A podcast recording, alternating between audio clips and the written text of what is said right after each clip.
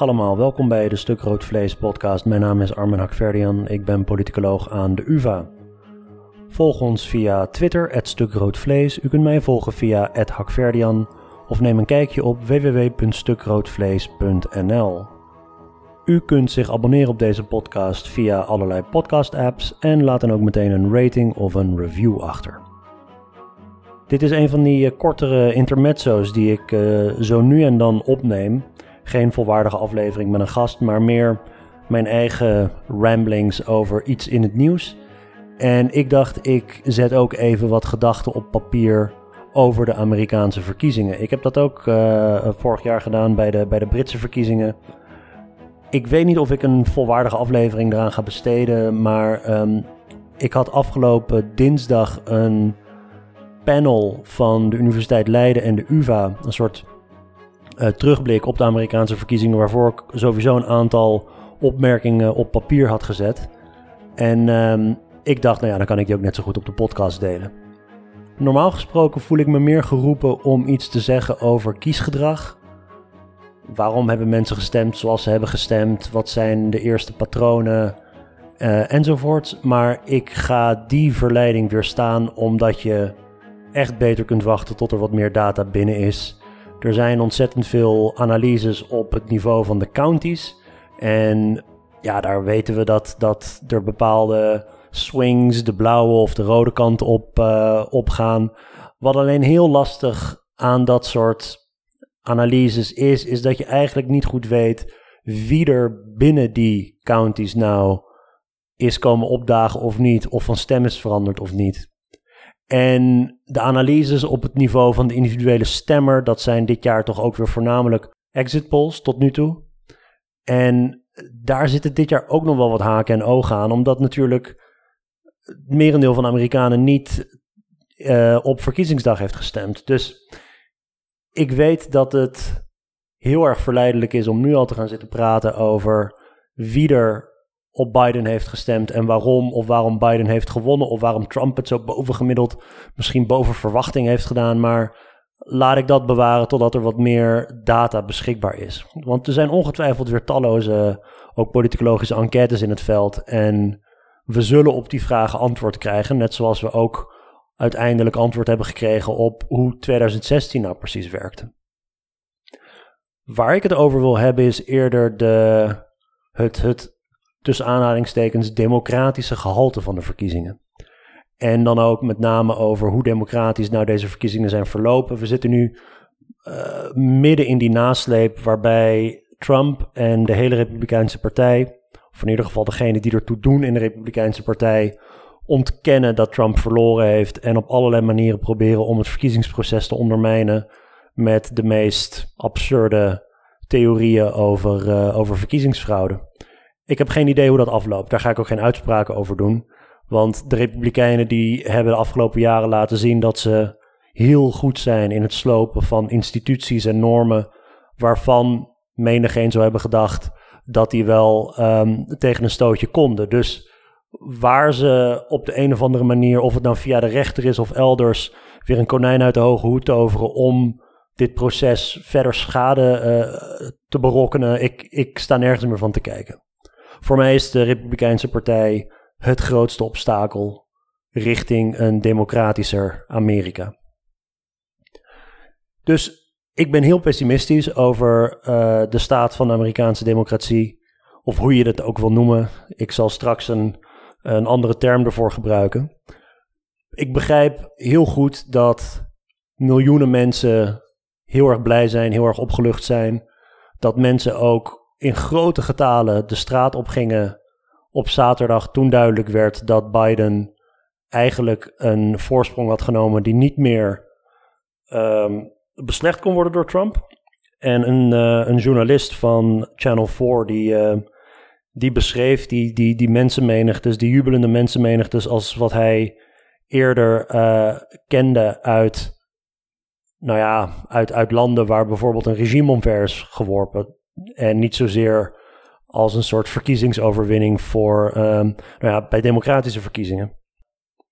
Ik begrijp heel goed dat mensen onder een president Biden bijna op de eerste dag dat hij geïnaugureerd wordt als president hier uh, de, gevolgen van gaan merken in positieve zin. Met name al die, die dreamers, hè, die, die ongedocumenteerde uh, minderjarigen, die um, uh, onder Obama een, een, een, een vooruitzicht hadden van legaal burgerschap, die de afgelopen vier jaar onder Trump werkelijk in, in doodsangst hebben moeten geleefd, omdat ze ieder moment gedeporteerd zouden kunnen worden. Talloze andere mensen die um, van de ene op de andere dag, denk ik straks, wat zekerder zijn in hun bestaan. Op een heel existentiële manier. Dus ik begrijp echt die uitbundigheid. Maar tegelijkertijd wil ik toch, ja, ik wil geen partypoeper zijn, maar de patiënt die is denk ik gestopt met bloeden. De Amerikaanse democratie als patiënt. Maar is nog steeds in, in zeer, zeer, zeer kritische toestand. De republikeinse backlash tegen de verkiezing van Barack Obama in 2008 was heel heftig. En ik denk ook weer dat nu de, de, de republikeinse respons tegen deze verkiezing buitengewoon heftig zal zijn. Die zullen alles in het, uh, in het werk stellen om hun machtspositie niet te laten verzwakken. Ik, vele uh, van ons, wij, wij beroepspoliticologen, en zeker als je in het onderwijs zit, uh, misschien ook als student, uh, zijn het gewend om in het onderwijs de Verenigde Staten te behandelen als een van de oudste democratieën ter wereld. Een buitengewoon succesvolle vorm van presidentieel um, leiderschap eigenlijk. Presidentiële stelsels en parlementaire stelsels zijn anders. En presidentiële stelsels zijn over het algemeen toch wat minder, minder flexibel en minder stabiel. Maar, maar Amerika was daar eigenlijk altijd een soort van uitzondering op. Dat systeem van checks en balances, horizontaal en verticaal, wordt vaak geroemd. En de founding fathers van de Verenigde Staten worden altijd gezien als een soort van visionair. Ik denk dat het een grote fout is om Amerika op deze manier te blijven benaderen als een van 's werelds oudste democratieën.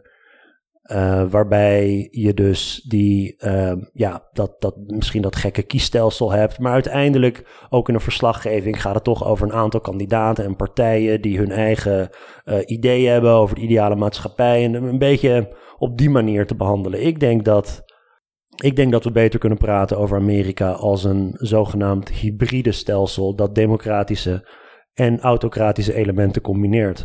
Want hoe kan het ook anders? Het is een land dat 250 jaar bestaat, 100 jaar slavernij, 100 jaar racistische uh, wetten, uh, legale scheiding, uh, allerlei soorten zwarte witte scholen, zwarte witte wc's.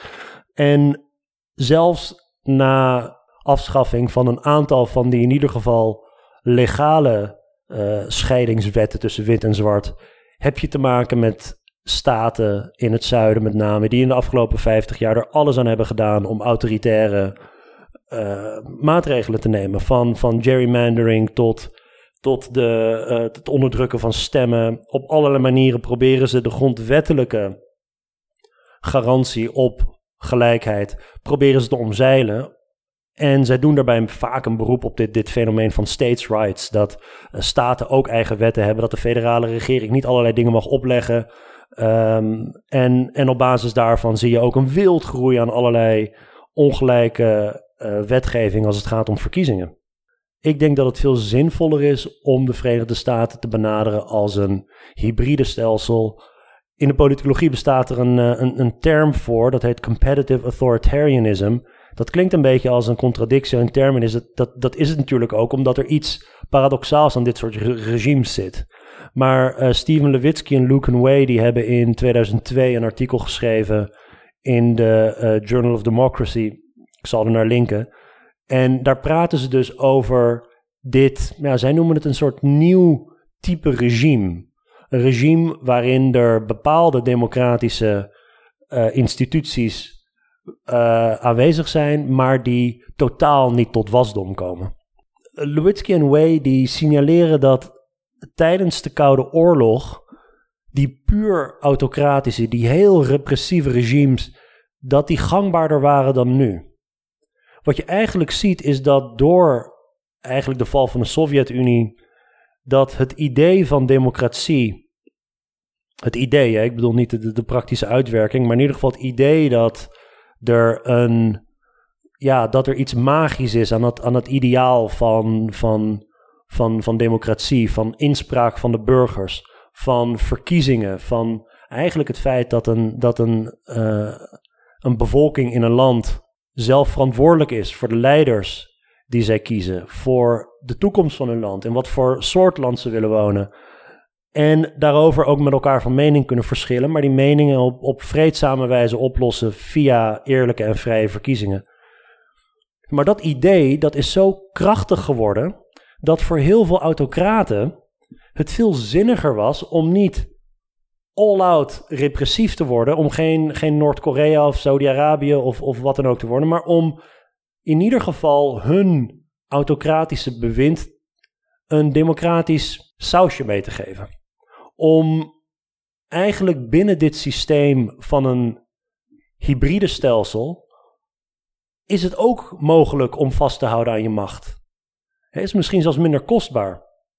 Dus wat je krijgt is meer en meer regimes die die twee elementen met elkaar combineren. En je kunt daarbij denken aan uh, Venezuela onder, onder Chavez of um, Servië onder Milosevic na de oorlog of uh, um, nou ja, inmiddels uh, eigenlijk de, de vroege Poetin toen hij president werd in Rusland, Yeltsin trouwens ook.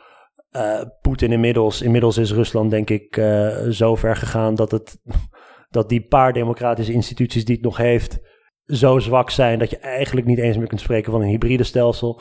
Turkije onder Erdogan, inmiddels ook uh, Hongarije onder, onder Orbán. Je hebt een aantal van die staten die anders zijn dan, ik zou zeggen, een volwaardige democratie en anders zijn dan een volwaardige autocratie.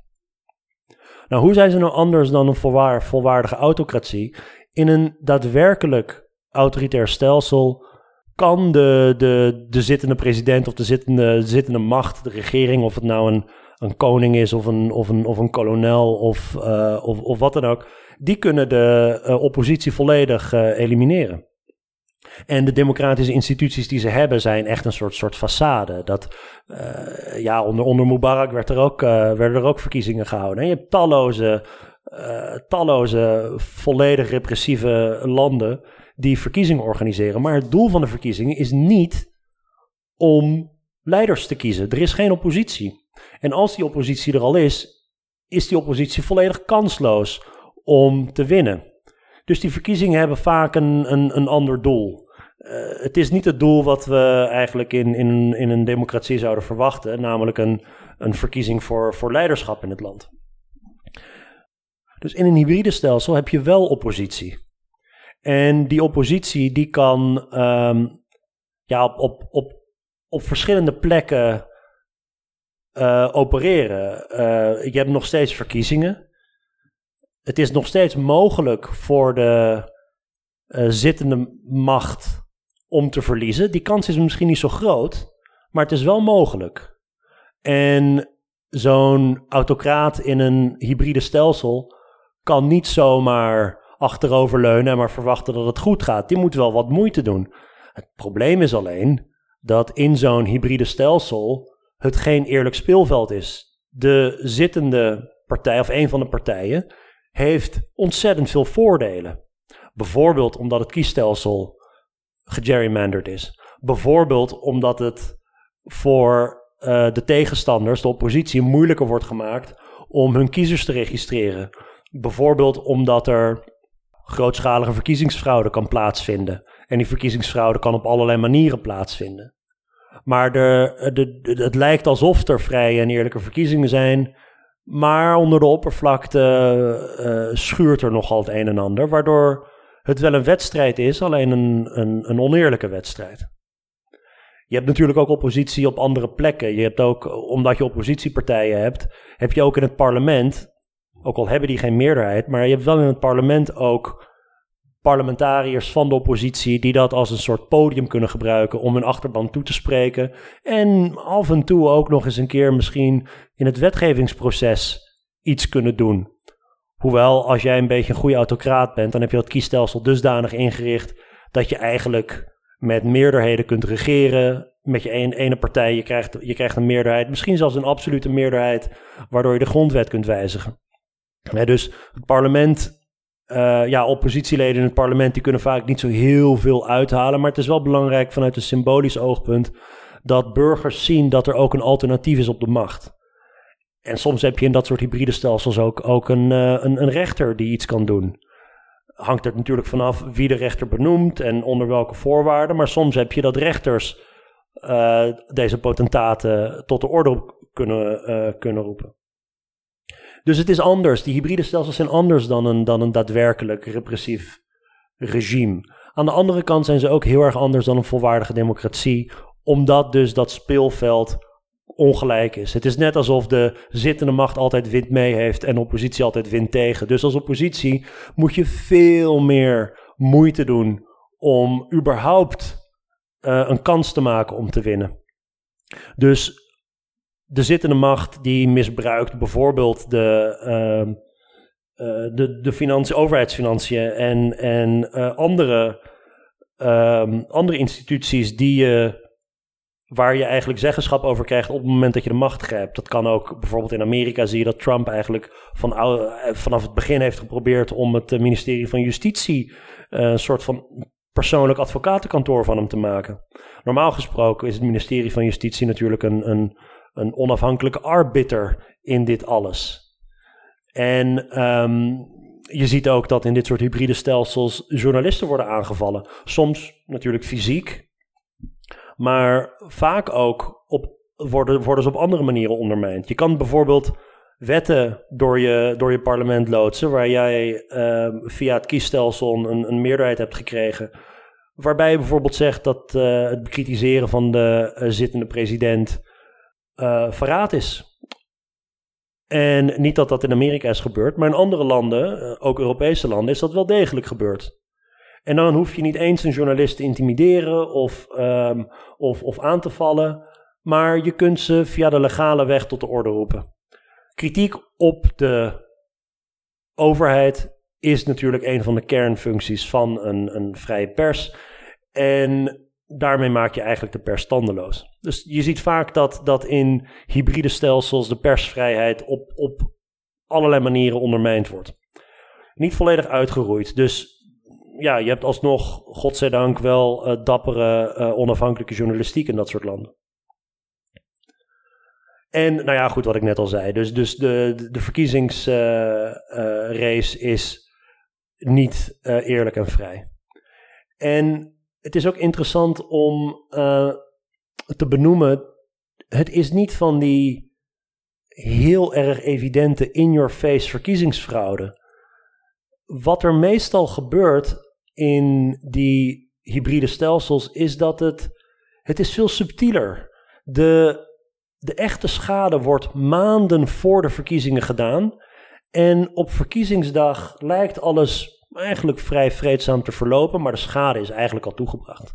Nancy Bermeo is een, is een politicoloog die heeft een, een artikel geschreven over wat zij democratic backsliding noemt. En daarin schrijft ze dus, ze heeft daarvoor interviews gedaan ook met verkiezingswaarnemers. En een van die verkiezingswaarnemers zegt tegen haar: Today only amateurs steal elections on election day. Dus waar de Republikeinen zo ontzettend goed in zijn geweest de afgelopen jaren, is dat zij maanden voor de verkiezingen al allerlei regels en uh, bijvoorbeeld districten hebben getekend of wetten hebben aangepast voor wie er wel of niet zich mag registreren en wat je daarvoor nodig hebt om je te registreren als stemmer. Dat is allemaal maanden voor de verkiezingscampagne gebeurd. Dit zijn trouwens ook geen onderwerpen waarmee je nou, ja, waarmee je nou verkiezingen ingaat. Hè. Kiesstelsels zijn vreselijk technische onderwerpen. En het is niet zo dat je daarmee nou je achterban zo kunt opzwepen. Maar het is wel een hele grote fout om dit niet serieus te nemen. Want wie de regels van het spel kan veranderen, heeft ook de sleutel in de handen voor een uiteindelijke overwinning. Ik heb um, de afgelopen jaren in mijn onderwijs uh, vaak gebruik gemaakt van een artikel van Valerie Buns en uh, Sharon Wolchik. Twee politicologen die ontzettend goed werk hebben gedaan over uh, democratie en, en regimeveranderingen in Oost-Europa. Centraal- en Oost-Europa. Met name in, in postcommunistische context dus. En um, ze hebben een artikel geschreven in 2010 dat heet Defeating Dictators. En wat ze in dat artikel doen is ze bestuderen elf verkiezingen tijdens een zogenaamde color revolutions. In uh, einde van de 20e eeuw, begin, begin 21e eeuw. Dat was zo'n golf van protesten en regimeveranderingen in een aantal postcommunistische landen. En um, in sommige van die verkiezingen in sommige landen lukte het de oppositie om de zittende president te verslaan. En in andere van die verkiezingen lukte dat niet. Ik denk dat de bekendste casus uit deze golf is uh, Oekraïne in 2000, uh, 2004. Maar er waren ook een aantal mislukte, laten we zeggen, uh, verkiezingen voor de oppositie in landen als uh, Azerbeidzjan en, en Armenië destijds. Nou, zij stellen zich de vraag: waarom is het nou in sommige landen wel gelukt om die dictator te verslaan en in andere niet? Ligt het bijvoorbeeld aan het feit dat sommige van die landen rijker zijn dan andere? Of was er soms een economische crisis of niet? Of lag het aan dat sommige van die landen al democratischer waren om mee te beginnen? Dus een beetje van die structurele factoren. Zij zeggen dat, nou ja, eigenlijk misschien, maar die landen waarin de oppositie de dictator wist te verslaan, daarbinnen zie je ontzettend veel variatie. Dus zij zeggen die structurele factoren die we normaal gesproken gebruiken om democratisering te begrijpen, die, die werken niet zo goed in deze context. In plaats daarvan kijken zij naar de eigenschappen van de verkiezingen zelf. Hoe zagen die verkiezingen er precies uit? En met name, wat voor soort strategieën gebruikte de oppositie? En um, ik zal uh, even voorlezen wat hun conclusie is. One factor provided a clear line of demarcation between our two sets of elections. That is, whether the opposition used an ensemble of sophisticated, intricately planned, and historically unprecedented electoral strategies to maximize their votes, and, if necessary, to support public protests demanding a change in leadership, or whether they worked largely alone and settled for a more passive approach to contesting the elections. Dus wat zij zeggen is die casussen die zij onderzoeken waar die dictator is verslagen, dat waren allemaal situaties waarin je niet alleen een, een, een, een soort eenheid had in de oppositie, maar waarin de oppositie gebruik maakte van moderne campagnestrategieën om, en dit zijn letterlijk voorbeelden uit hun, uit hun stuk, om uh, kiezers te registreren. Dus om allerlei logistiek op touw te zetten om mensen in bussen naar kantoren te brengen en ze daar legaal te registreren. Hetzelfde met mobilisatiecampagnes. Als mensen eenmaal geregistreerd zijn als kiezers, op verkiezingsdag ook weer deuren langs gaan, canvassen, mensen mobiliseren, je achterban mobiliseren. Die succesvolle oppositiecampagnes hadden ook, maakten ook gebruik van, van opiniepeilingen. En andere moderne, uh, ik zou zeggen, kiezersonderzoekmethoden. Om te kijken waar hun achterban zat. Om te kijken waar zij de incumbents eigenlijk uh, het beste konden uh, verslaan.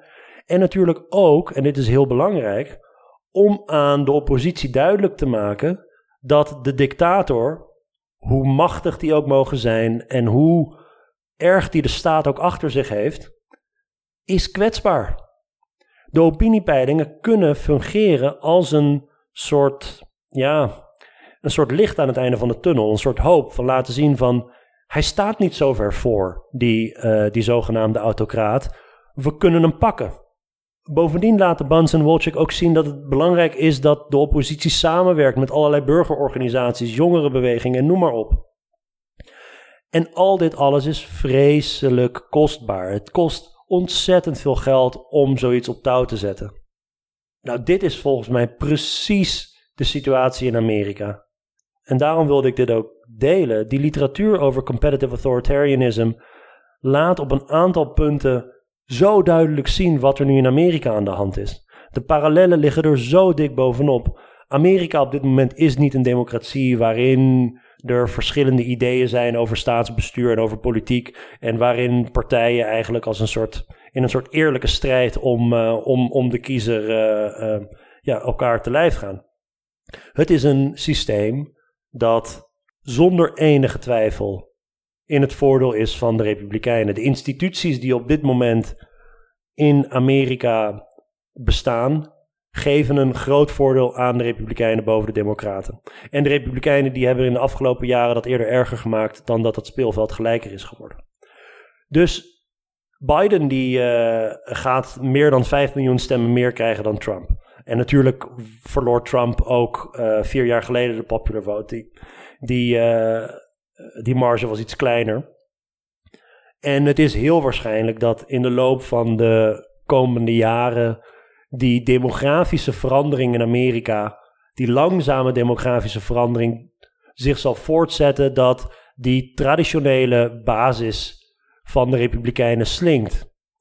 En dat gaat heel langzaam, dat gaat niet snel. Uh, maar het feit dat bijvoorbeeld staten als Arizona en Georgia nu uh, blauw dreigen te worden, is een teken aan de wand. De enige manier waarop de Republikeinen aan de macht kunnen blijven, met die slinkende base van ze, is door het systeem ongelijk te maken. Het is alleen maar een, een ongelijk speelveld waarin de huidige Republikeinse Partij enige schijn heeft, een schijn van kans heeft om uh, aan de macht te blijven.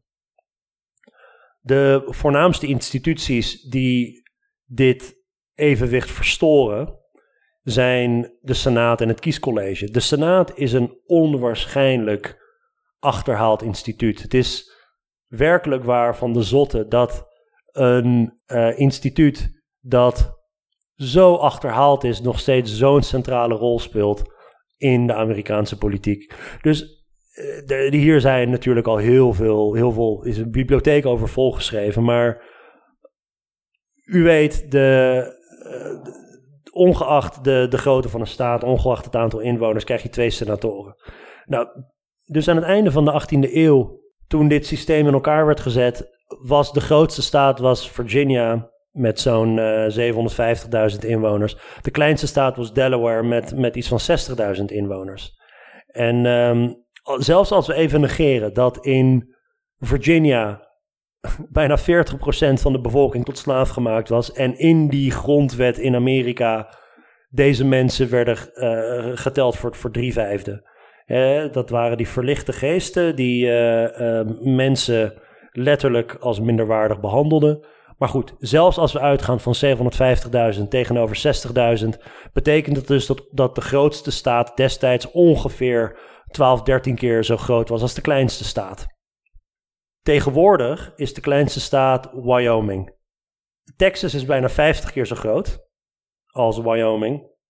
En Californië 68 keer zo groot. Dus om nou dat systeem dat destijds is bedacht, toen grootste en kleinste staat, een factor 12 van elkaar verschillen, om dat nu te gaan toepassen op een situatie waarin staten 68 keer groter kunnen zijn dan de ander, maar nog steeds dezelfde twee senatoren kunnen leveren, is werkelijk van de zotte. En de Senaat is natuurlijk niet een, een instituut dat, dat marginaal is. De Senaat is vreselijk machtig. Dat hebben we allemaal uh, gezien met die benoemingen voor het Hoge Rechtshof. Niet alleen het Hoge Rechtshof, maar ook andere federale rechters moeten door de Senaat worden goedgekeurd. Ook kabinetsleden moeten trouwens door de Senaat worden goedgekeurd.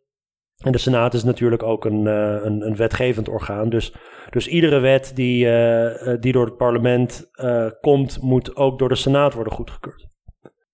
Nate Silver die heeft een tijdje terug, ik zal linken naar dat stuk. Ik zal trouwens ook linken naar allerlei andere stukken waar ik het over heb gehad, zodat u rustig in de show notes ook kunt klikken en, en, en lekker lezen. Maar hij had zo'n stuk geschreven over hoe erg die vertekening nou precies is in de Senaat. Kijk, het probleem is met, met die verschillende Amerikaanse staten, is dat ze natuurlijk heel anders in elkaar zitten qua bijvoorbeeld um, de, de urbanisatiegraad. Als je kijkt naar Amerika in zijn geheel en je kijkt naar bijvoorbeeld echt rurale gebieden, dus dat zijn gebieden waarbij um, uh, maar 25.000 mensen binnen een straal van 5 mijl van je wonen, dan woont ongeveer 25% van de Amerikanen daar. Dan heb je die zogenaamde ex-urban gebieden. Dat zijn gebieden waarin tussen de 25.000 en 100.000 mensen binnen een straal van 5 mijl om je heen wonen. Dan heb je suburban gebieden. Dat zijn gebieden waarbij tussen de 100.000 en 250.000 mensen binnen die vijf maal uh, straal van je wonen. En dan heb je de urbane gebieden waarbij meer dan 250.000 mensen binnen die vijf mijl van je wonen. Nou, als je zeg maar die, die vier categorieën hebt, dan is dat vrij gelijkmatig verdeeld in Amerika. Dan heb je ongeveer een kwart per categorie.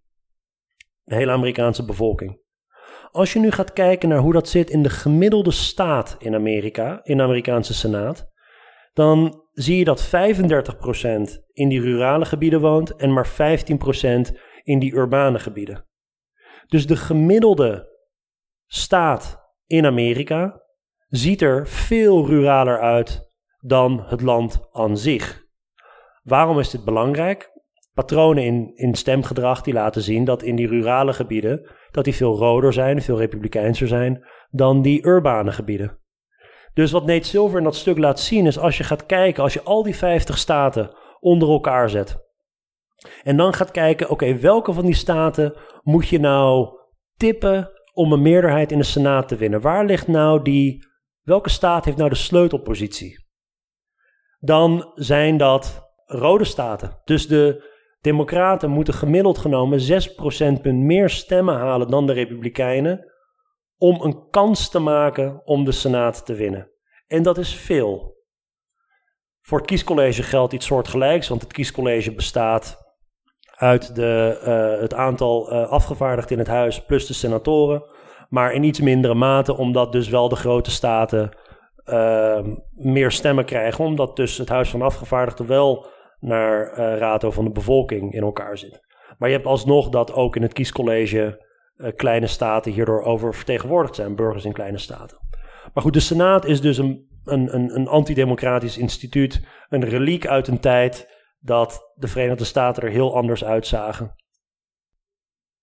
Het grote probleem voor de Democraten is natuurlijk dat de Senaat eigenlijk nauwelijks te hervormen valt. Het enige wat je zou kunnen doen is meer uh, staten toevoegen, denk ik. Dus daar wordt al langer gedebatteerd over mogelijk uh, uh, over Puerto Rico en de District of Columbia, om dat eventueel staten te maken. En daardoor zouden er een aantal blauwe staten worden toegevoegd aan, aan de Senaat. Ik heb ook geen idee of je sommige staten kunt splitsen. Het feit nogmaals dat Californië bijna 60 keer zo groot is als Wyoming uh, maar ik heb geen idee hoe je, uh, hoe je dat zou doen. Het hervormen van de Senaat is, is onmogelijk zonder de grondwet te wijzigen. En dat gaat natuurlijk niet gebeuren, omdat je daar echt een absurde meerderheid voor nodig hebt. Waar uh, ja, de, de, de, Republikeinen die zullen natuurlijk niet dit systeem ontmantelen. Goed, even, tot, e-, even als, als afsluiting. Want dit, dit dreigt al veel te lang te duren. Biden die is heel erg fan van een uh, bepaalde kreet in zijn speeches. Die, heeft, die, die gebruikt hij eigenlijk al jaren en die gebruikte hij ook weer in zijn overwinningsspeech. America does not lead by the example of its power, but by the power of its example. En ik stoor me altijd zo ontzettend aan die uitspraak. Het, het is misschien zo dat Amerika in, tijdens de Koude Oorlog als een soort ja, ideaal werd gezien van democratie. Dat allerlei landen uh, opkeken naar het Amerikaanse democratische bestel. En dachten van ja, dat is, dat is me nogal wat. Maar dat is in de context van de Koude Oorlog, toen de andere hegemon een totalitaire staat was. dus het alternatief was dan ook niet buitengewoon, uh, buitengewoon aantrekkelijk. En ook nu weer, als je van die clichés hoort over de Amerikaanse president als de leider van het Vrije Westen. Dat is één grote mythe. We zijn allemaal in die, in die leugen getrapt. Ik denk dat de power of our example, dat dat eigenlijk niet zoveel met democratie te maken heeft. Ik denk niet dat er heel veel oppositiebewegingen in de wereld uh, kijken naar Amerika op dit moment en denken van, goh, dat is een systeem dat we ook zouden moeten invoeren. Wat mensen in deze hele discussie over de power of our example ook vergeten, is dat Amerika ook de meer duistere krachten uh, van de mensheid heeft geïnspireerd. De Nuremberg-wetten zijn voor een deel gebaseerd op rassenwetten in Amerika. Er is een heel interessant boek verschenen een paar jaar geleden van, uh, van James Whitman um, van, uh, van Yale University. Dat heet Hitler's American Model. En daarin laat hij zien hoe een aantal van die vooraanstaande juristen en, en rechters en politici in de jaren dertig uit Duitsland op uitwisseling gingen in Amerika om te kijken hoe zij in de Nurembergwetten, uiteindelijke Nurembergwetten, konden opschrijven hoe je dat nou precies wettelijk regelt, dat rassen zich niet mengen met elkaar. De politicoloog Ira Katznelson die heeft in The Atlantic had een stuk geschreven over dit boek, waarin hij dus Amerika, het Amerika van de jaren 30 noemt hij de global leader in codified racism. Dat is een erfenis van Amerika. Amerika is ook uh, een, een, een voorbeeld geweest voor allerlei autoritaire, eigenlijk de meest misdadige regimes ter wereld. Ik denk niet dat dat op dit moment natuurlijk uh, in die mate speelt. Ik denk niet dat Amerika uh, nu een inspiratiebron biedt voor um, de meest totalitaire stelsels op deze wereld. In plaats daarvan is Amerika een voorbeeld voor de Orbans van deze wereld, voor de Erdogans van deze wereld, de Poetins van deze wereld, voor allerlei mensen die democratie en autocratie met elkaar willen mengen. Dus hoe maak ik het mijn tegenstanders zo moeilijk mogelijk zonder full Saudi-Arabië of Noord-Korea te gaan? Hoe zorg ik ervoor dat mijn oppositie de eigen kiezers niet kan mobiliseren? Dat is het voorbeeld dat Amerika nu laat zien. Hoe teken ik de kiesdistricten op zo'n manier dat de politici de kiezers kiezen in plaats van andersom. De kiezers kiezen de politici. Dat is de erfenis van Amerika op dit moment. En um, goed, ik, uh, ik ben heel pessimistisch over, over vooruitzichten om verder te democratiseren. Maar um, ja, dit is hoe ik er op dit moment over denk. Goed, wellicht komt er in de toekomst nog eens een keer een aflevering over uh, het kiesgedrag in deze verkiezingen. Tot die tijd Bedankt voor het luisteren en tot de volgende keer.